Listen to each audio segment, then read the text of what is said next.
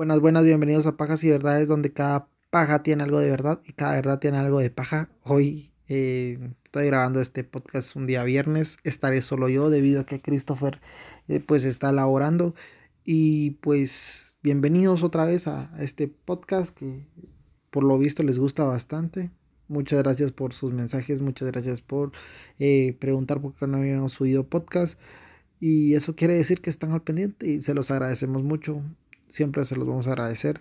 También les queremos eh, hacer de su conocimiento que estamos a casi un mes de cumplir un año. Entonces queremos eh, oír sus ideas para cómo se, celebrarlo. Ya sea estamos pensando hacer un en vivo o también poder eh, contar sus historias o las dos, ¿verdad? Pero mm, realmente no somos muy creativos y queríamos escuchar de ustedes cuáles son sus propuestas, qué podríamos hacer, qué tema le gustaría que tocáramos para ese episodio. Y pues bueno, queríamos hacerlo también contar sus historias paranormales con nuestra peculiar, forma de contarlas. Y pues nada, bienvenidos a este podcast otra vez. Eh, únanse a nuestras redes sociales, Pajas y Verdades en Facebook, en Instagram y también en YouTube. Y en Twitter estamos como arroba y-pajas. Nos ayudan mucho eh, interactuando con nosotros. Mándenos sus mensajes, nosotros se los contestamos todos. A todos les hemos contestado. Y también comenten las publicaciones y tú compártalo para que esta comunidad siga creciendo. Pues ya vamos a llegar a un año, si no es que pasa alguna cagada antes de que lleguemos al año pero estamos muy muy felices por la aceptación del podcast y porque ustedes han estado con nosotros a lo largo de este año. Muchas gracias y pues bueno, vamos a empezar con el episodio de hoy. Cosa extraña el hombre, nacer no pide, vivir no sabe, morir no quiere. Cosa extraña el hombre. Esta es una de tantas citas que tiene nuestro invitado del día de hoy, Hoy vamos a hablar de un gran, se podría decir profeta, pero es un gran escritor, un gran músico, eh, una gran persona, como lo es Rodolfo Enrique Cabral Camiñas, más conocido como Facundo Cabral. Él nació en La Plata, Buenos Aires, el 22 de mayo de 1937, hijo de Sara y Rodolfo, su padre, Rodolfo, abandonaría a Sara y a sus siete hijos. Ellos cruzarían en nueve años el desierto de la Patagonia, y durante esa travesía murieron varios de sus hermanos, por el hambre y por el frío, según él relata, ya que mendigaban y comían de la basura y no tenían algún ingreso fijo. Pues bueno, siempre fue un vagabundo. En su infancia, a los nueve años, desapareció de su casa durante cuatro meses. Se fue a Buenos Aires ya que había oído de que Juan Domingo Perón le daba trabajo a la gente pobre.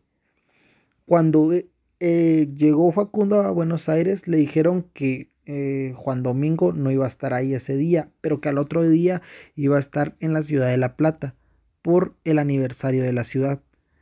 Él se quedó a dormir afuera de la catedral de la ciudad y al otro día logró llegar al carro donde estaba Juan Domingo y su esposa Eva Perón.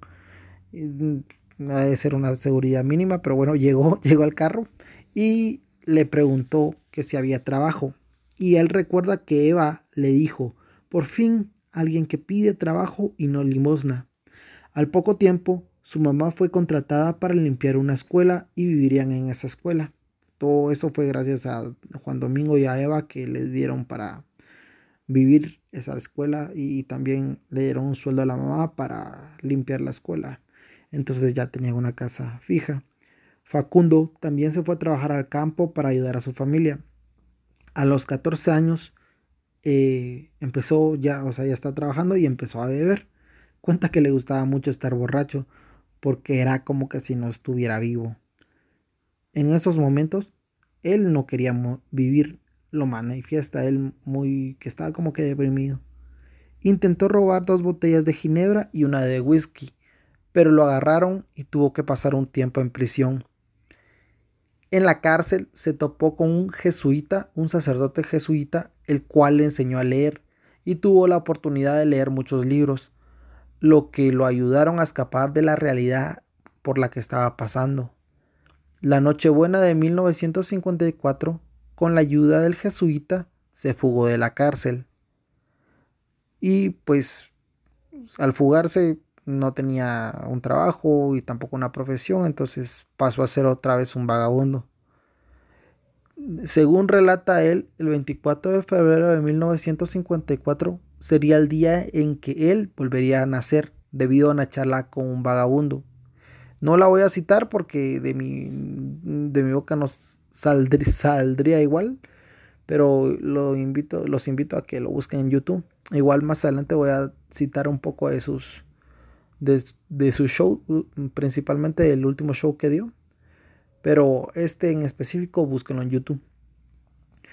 En 1959 ya tocaba la guitarra y cantaba música folclórica. Admiraba mucho a Atahualpa Yupanqui y a José Larralde.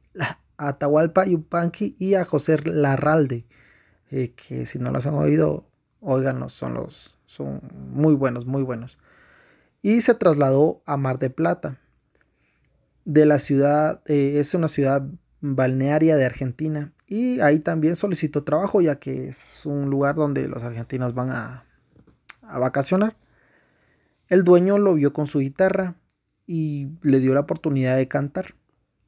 Él relata que fue casi como por accidente que subió a cantar y así comenzó su carrera dedicada a la música. Su primer nombre artístico fue el indio Gasparino.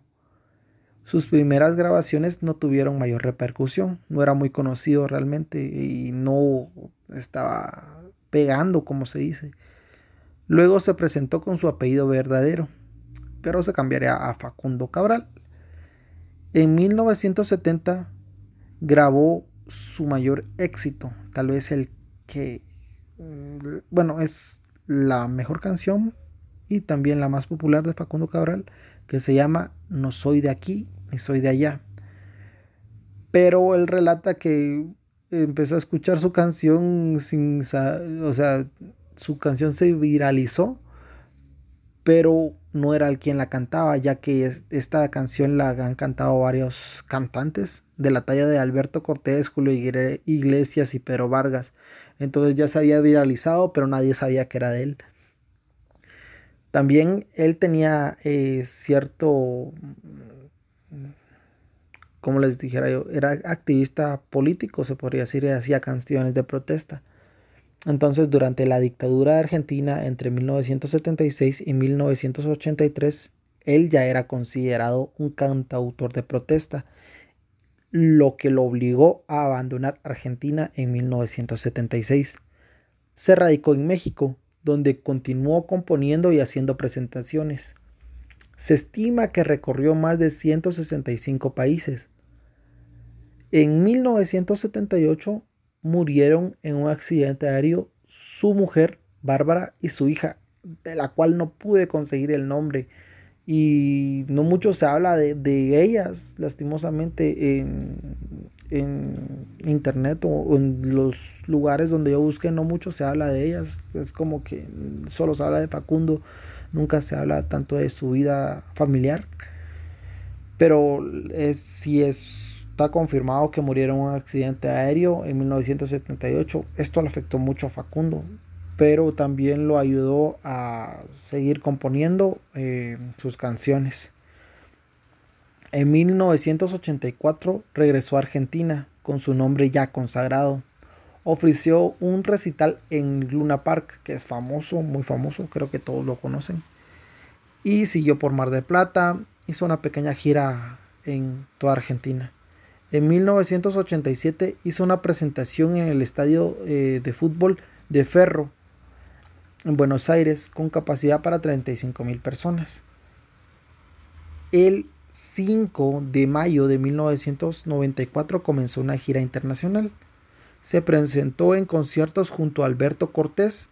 Su show se llamaba Lo Cortés, no Quítalo Cabral, uniendo humor y poesía con las canciones que los hicieron famosos a ambos.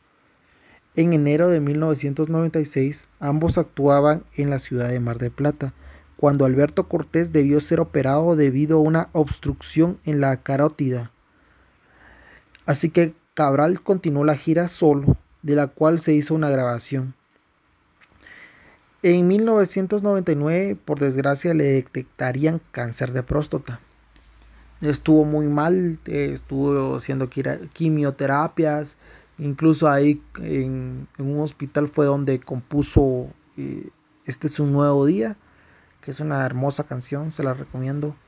Y pues fue una época bastante oscura se podría decir, pero a la vez llena de, fe. Si hay algo que acotar de Cabrales, que siempre fue muy positivo, siempre creyó más en el bien que en el mal y decía que no había muerte, sino que había mudanza, porque igual para todo, perdón, porque igual íbamos todos para allá y tiene razón.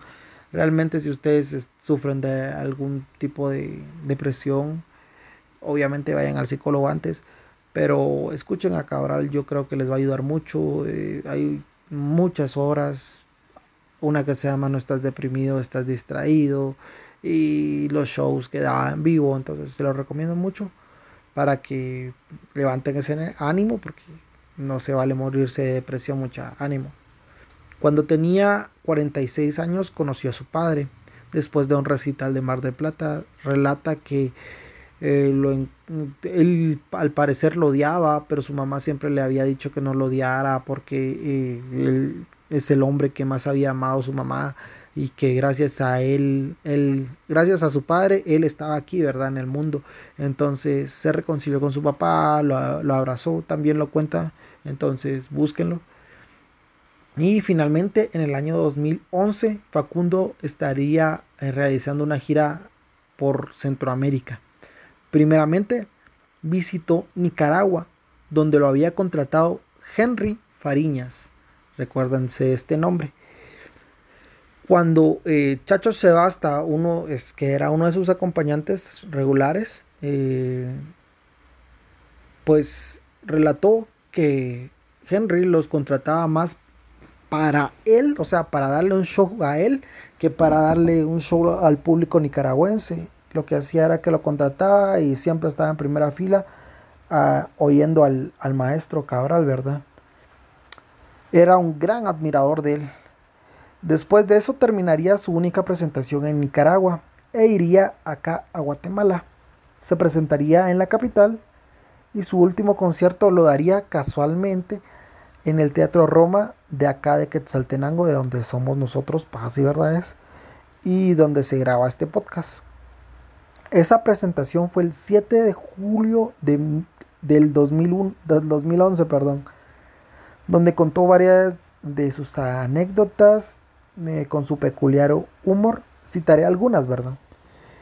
Y, pero igual búsquenlo, está, búsquenlo Facundo Cabral, el último recital, y les va a salir. Está completo. Entonces, eh, dura alrededor de una hora. Es una hora bien invertida de su tiempo. Créanmelo.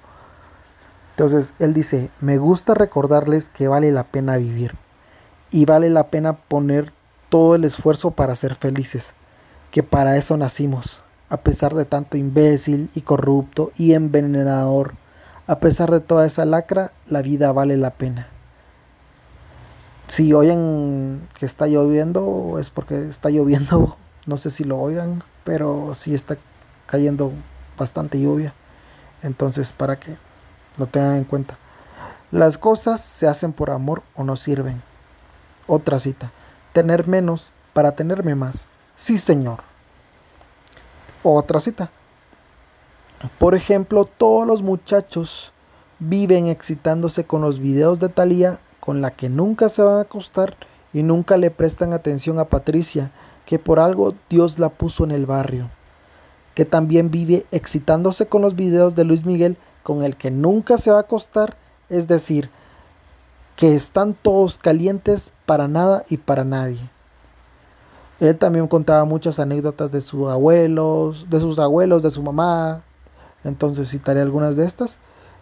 Mi abuela solía decir, decir que no a una propuesta de amor es decir que no a Dios, que es el mismísimo amor, Y yo soy una mujer creyente y respetuosa del Señor. yo creo que esa es la mejor de todas. Después citaría a su abuelo. Mi abuelo, el coronel, era un hombre valiente. Solo le tenía miedo a los pendejos. Un día le pregunté, ¿por qué? Y me dijo, porque son muchos, no hay forma de cubrir semejante frente. Además, por temprano que te levantes, a donde vayas, ya está lleno de pendejos y son peligrosos porque al ser mayoría eligen hasta el presidente. Y tiene razón, hace años escogimos a Jimmy Morales, escogimos no, bueno, escogieron a Jimmy Morales y hasta el día de hoy seguimos pagando sus cagadas solo para que lo tengan en cuenta para la próxima. Durante este recital destaca el minuto 13, específicamente el minuto 13 con el segundo 8, donde tal vez presagiando su destino o sabiendo de su cáncer y de que ya su edad era bastante eh, grande, pues Facundo dice, no sé cuántas veces más subiré a un escenario, lo más probable es que no. Sin quererlo, él profetizaría que, que ese en realidad era su último concierto. Luego de interpretar sus grandes canciones al final del concierto, antes de cantar la más conocida y tal vez la más importante de su carrera, o sea, la canción No soy de aquí ni soy de allá, que fue coreada por los quetzaltecos que abarrotaron el Teatro de Roma, pues él dijo antes de cantar esa canción las siguientes palabras. Gracias por la amistad de tantos años, por vuestro hermoso país, por esta zona donde se señoreaba el maya. Muchísimas gracias y sepan que ustedes fueron parte y una parte muy importante de mi felicidad de vida. Y compartimos muchas cosas que ustedes seguramente van a concretar. Y sepan que siempre los voy a tener en mi corazón hasta el momento final. Y por qué no, un poquito más también. Muchas gracias y empieza a cantar. O sea, no sé si lo estaba presagiando, tal vez yo lo estoy romantizando mucho de que lo estaba presagiando, tal vez lo decía en todos sus conciertos, pero se le notaba a él muy tranquilo, muy sereno, con la misma paz de siempre, pero como que un poco resignado, no sé, no sé. Yo solo estoy especulando, no sé, tal vez yo siendo un gran admirador de él lo estoy romantizando, pero ustedes lo pueden buscar. Terminó el concierto y se tomó cierto tiempo para saludar a algunos de sus fans que corearon su última canción. Y posteriormente, después de que él terminó de, cantar, se quedaron de pie aplaudiéndole. Posteriormente fue a su hotel, hotel perdón, y al otro día partió hacia la capital y se quedó en el hotel Grand Tical Futura. Ese día en la noche, según relata Percy Llanos, que era otro de sus acompañantes en esa gira, se sorprendieron de ver a Fariñas en el hotel. Y este Fariñas los invitó a cenar. A, a, Percy, a Facundo y a Sebas. Facundo encantó aceptado. El empresario eh, que lo había contratado para dar sus recitales en Guatemala se llamaba, o se llama, no sé por qué, no sé si se, ya se murió, ¿no? Eduardo Castañeda, el cual les dijo que al otro día él no iba a poder llevarlos al aeropuerto porque tenía ciertos eh, compromisos. Entonces eh, les dijo que no los iba a llevar y que la, eh, el transporte del hotel los iba a llevar. Henry Fariñas oyó esto y se ofreció a llevarlos al otro día en la madrugada. Facundo aceptó. Esto, sin querer, sería determinante para la vida de Facundo. Su gusto por la camioneta Run Rover de Fariñas hizo que pidiera al otro día él ir adelante a la par de, de Fariñas que iba conduciendo. O sea, eh, Facundo iba como copiloto. Percy se fue en la parte de atrás e increíblemente Sebasta le dijo a Facundo que se iría en la camioneta de atrás. Eh, estaba la camioneta de Fariñas, había una camioneta atrás que era la de los custodios. Sebasta le dijo esto porque Sebasta quería fumar un cigarro y para no estar en, la camioneta con el humo y todo esto molestando a Facundo ni a Henry, entonces decidió irse con los escoltas. A Facundo le dijo que estaba bien y que ya se verían en el aeropuerto. El sábado 9 de julio del 2011, Facundo iba camino al aeropuerto. Entre las 5 a.m. y 5 y 20 a.m., eh, como ya dije, iban camino al aeropuerto internacional La Aurora de Guatemala. Cuando de la nada una Hyundai Santa Fe se puso a la par de la camioneta de Fariñas y abrieron fuego contra la, la Land Rover. Fariñas fue herido ocho veces y se desmareció sobre el timón del carro, el cual se fue a la derecha chocando casualmente con una ambulancia. La Hyundai Santa Fe siguió su camino y fue perseguida por la camioneta de los escoltas de Fariñas, con Sebasta de Chute acompañándolos en esa, en esa camioneta. Se fueron cagando a tiros por toda la ciudad. Eh, esta vía donde ellos estaban es una de las arterias principales de la ciudad. El, Gran Tical, eh, el hotel Gran Tical Futura está casi entrando a la capital y es, es, el mero centro de la capital. Entonces se iban cagando a tiros con los escoltas, con los sicarios. Entonces iba Sebasta ahí adentro. Percy, que iba junto eh, a Fariñas en la misma camioneta, eh, levantó la cabeza. Todavía estaba en shock por lo que había pasado. Levantó la cabeza solo para darse cuenta que Facundo había fallecido. En total fueron 25 disparos impactados sobre la 4x4 en la que viajaba Cabral, Percy y Fariñas.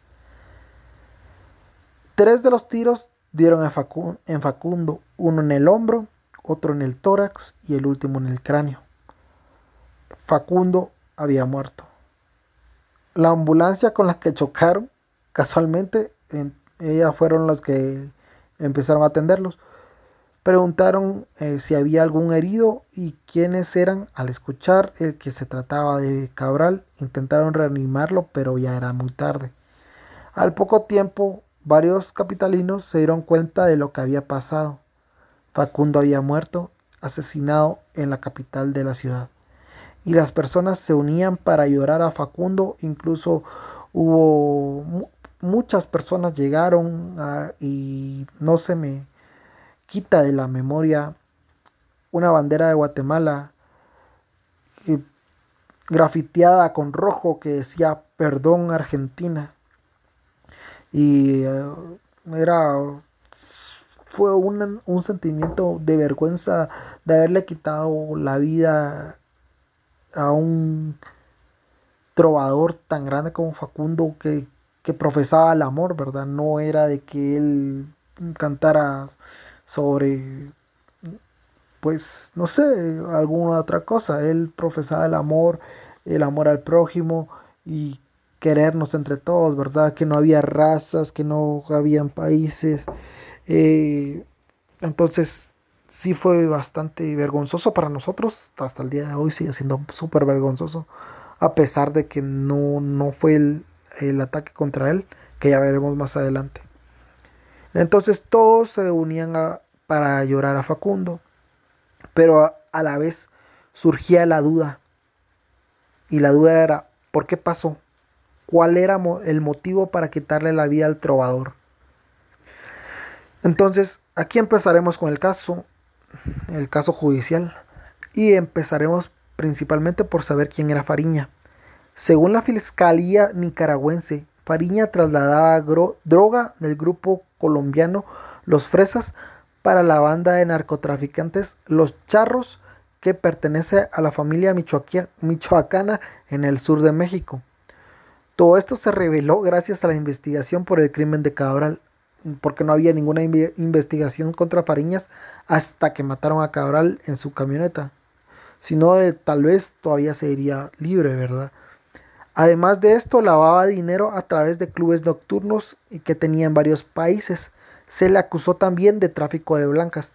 Tenía varios prostíbulos eh, en los cuales lavaba dinero de la mafia.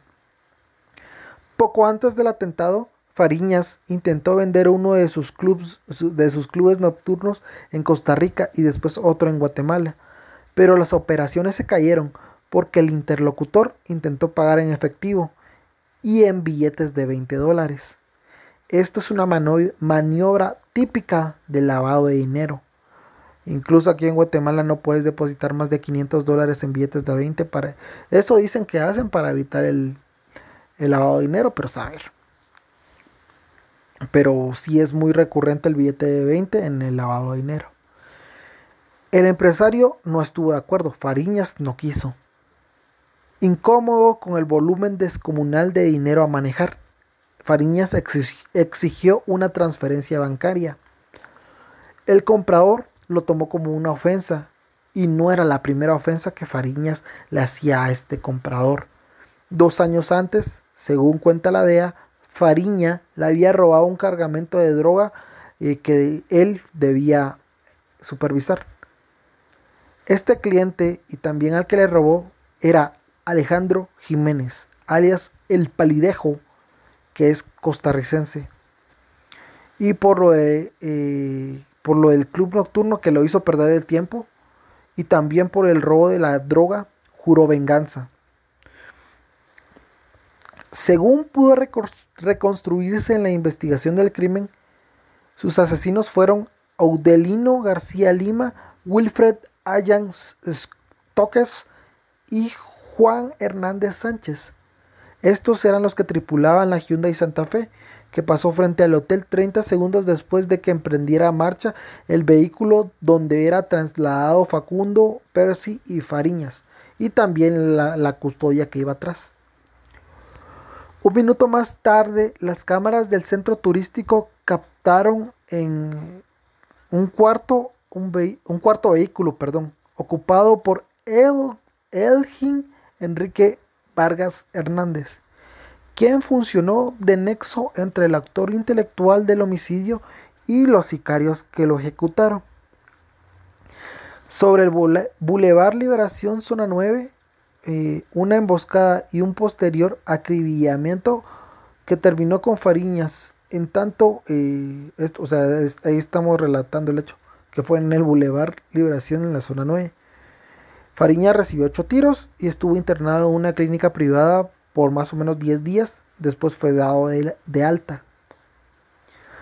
Al Lidejo se le cayó el mundo porque obviamente no iba contra Facundo Cabral y matar a Facundo Cabral hizo que todas las alertas en Guatemala, todo el Ministerio Público estuviera viendo por qué, porque ante la comunidad internacional estábamos quedando como siempre hemos quedado, como toda nuestra trompa, ¿verdad? O sea, estábamos cagados, si de por sí éramos foco rojo, matar a Facundo Cabral al trovador de la paz, nos ponía en, un estatus de salvajes.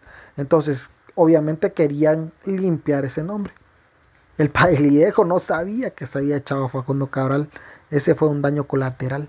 Entonces se dio cuenta que se lo iba a llevar la chingada porque era un caso de alto impacto. No es lo mismo que se maten entre narcos que mates a un artista.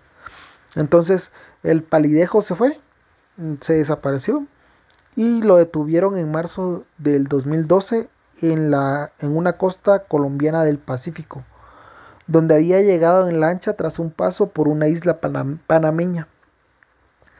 Hasta ahí había llegado buscando resguardo de sus contactos Javier Antonio y Luis Enrique Calle Serna, los combatientes o Comba, apodo que se ganaron por su anterior participación en el Ejército Popular de Liberación, por sus siglas EPL.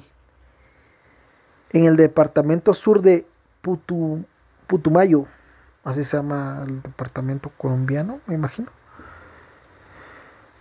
Los Comba le habían conseguido el pasaporte a Carlos, eh, a nombre, perdón, de Carlos Cardona Marín, supuesto pescador. Con él fue que se presentó ante los oficiales. Sin embargo, tenía unos tatuajes en el brazo. Tenía unos ojos y una serpiente, uno en cada brazo. Entonces, por eso eh, lo reconocieron y esto llegó a que se revelara su verdadera identidad. Oscar, Oscar Naranjo, por entonces director de la policía colombiana, señaló al palidejo como un nexo entre el narco de su país, o sea, de Colombia, y el cartel de Sinaloa del Chapo Guzmán en México. El Chapo habría pedido eh, protección para su hombre en Sudamérica. Entonces, por eso había llegado a Colombia y le había facilitado un pasaporte falso. El, pali el padilejo, pues, fue ligado a proceso y después de eso fue trasladado a Guatemala donde lo pedía la justicia guatemalteca. El palidejo quedó vinculado al crimen de Facundo Cabral por el testimonio de un testigo arrepentido que declaró que había contratado a tres sicarios, García Lima, Scott Stoques y Hernández Sánchez, por medio de Elgin Enrique Vargas Hernández, quien a su vez les dio refugio en su casa después del atentado. O sea, mataron a Facundo e hirieron a Henry y después en la casa de Elgin Enrique fueron a dar para refugiarse. El objetivo era Fariña. El argentino solo estaba en el lugar y en el momento equivocado. Después, el correstarricense Alfredo Jiménez, alias El Palidejo, fue hallado responsable del asesinato de Facundo Cabral, según el fallo del Tribunal A de mayor riesgo en Guatemala. La jueza Yasmín Barrios, que es una jueza huelbuda a morir, también fue la que sentenció a Ríos Montt por el caso de, de genocidio y ha, ha sentenciado a mareros, a narcos. Esa jueza es una jueza de oro que han estado atacando mucho aquí en Guatemala porque como están jodiendo a todos, a todos los corruptos, entonces la intentan joder allá. Pero bueno, eso es tema para otro podcast.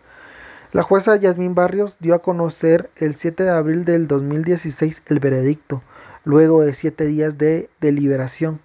La fiscalía lo acusaba de ser el actor intelectual del crimen que no iba contra Facundo Cabral, sino contra Henry Fariñas, el palidejo pidió su absolución por considerar ilegal su captura en Colombia en marzo del 2012 y también de que fue extraditado a Guatemala. Al día de hoy, Henry Fariñas, con el que al cual iba el atentado, cumple una sentencia de 18 años en Nicaragua, donde fue hallado culpable del delito de narcotráfico. También se, se condenó a los eh, responsables materiales, a los sicarios y al actor intelectual, el palidejo, del asesino de Facundo Cabral, a una pena de 30 años de prisión para cada uno, a la que se sumó otra de 20 años por tentativa de homicidio a Fariña. Vargas y Stokes, Stokes además sumaron otros 3 años por encubrimiento, o sea, tenían 50 y todavía le agregaron otros 3, que así debe ser entonces son 53 años los que tienen que parir en la cárcel los pisos. Y eh, la estrategia de la defensa de, Jiménez, del Paliejo, eh, fue, estuvo a cargo del abogado Francisco Campos y consistió en sostener que el palidejo había sido víctima de una traición y nada había tenido que ver con el caso. O sea que él no, no era ni actor intelectual, ni iba contra Henry, ni nada. O sea, lo atraparon como un chivo, expiatorio más o menos. En el 2012, eh, el letreado, o sea, el abogado afirmaba que los sicarios habían sido sobornados para declarar en contra de su defendido, en contra del palidejo. Con la condena, condena perdón, ya firme, el narco debió ser trasladado de cárcel por las amenazas de muerte de otros presos. Mucha gente lo quiere muerto, así que teníamos que buscar su seguridad. Está claro que los muertos no se defienden, eh, dijo por entonces su abogado Campos. En tanto, los restos de Facundo Cabral fueron repatriados y cremados en una ceremonia íntima en el cementerio Jardín de Paz de Pilar. El cortejo fúnebre partió del teatro ND con familiares y amigos entonando las estrofas de No soy de aquí ni soy de allá. E hizo una parada en el bar La Biela, del cual el cantante era eh, cliente frecuente. El fin de su viaje terrenal decía poco antes de su trágico... Ah, perdón. El fin de su viaje terrenal decía poco antes de su trágico fallecimiento, lo encontraba preparado. O sea, que Facundo estaba preparado. No sé por qué escribí eso así de esta forma tan... que se me hace difícil leerlo, porque soy medio pendejo. Facundo decía, lo maravilloso de la tercera edad que estoy atravesando es haber vivido intensamente la primera y la segunda. Y yo, por suerte, fui joven e irresponsable durante muchos años. Y así termina este episodio de Pajas y Verdades, cortito. Lastimosamente, Facundo, eh, la estrella de Facundo se apagó, es muy bueno, también tiene ciertos errores, ¿verdad?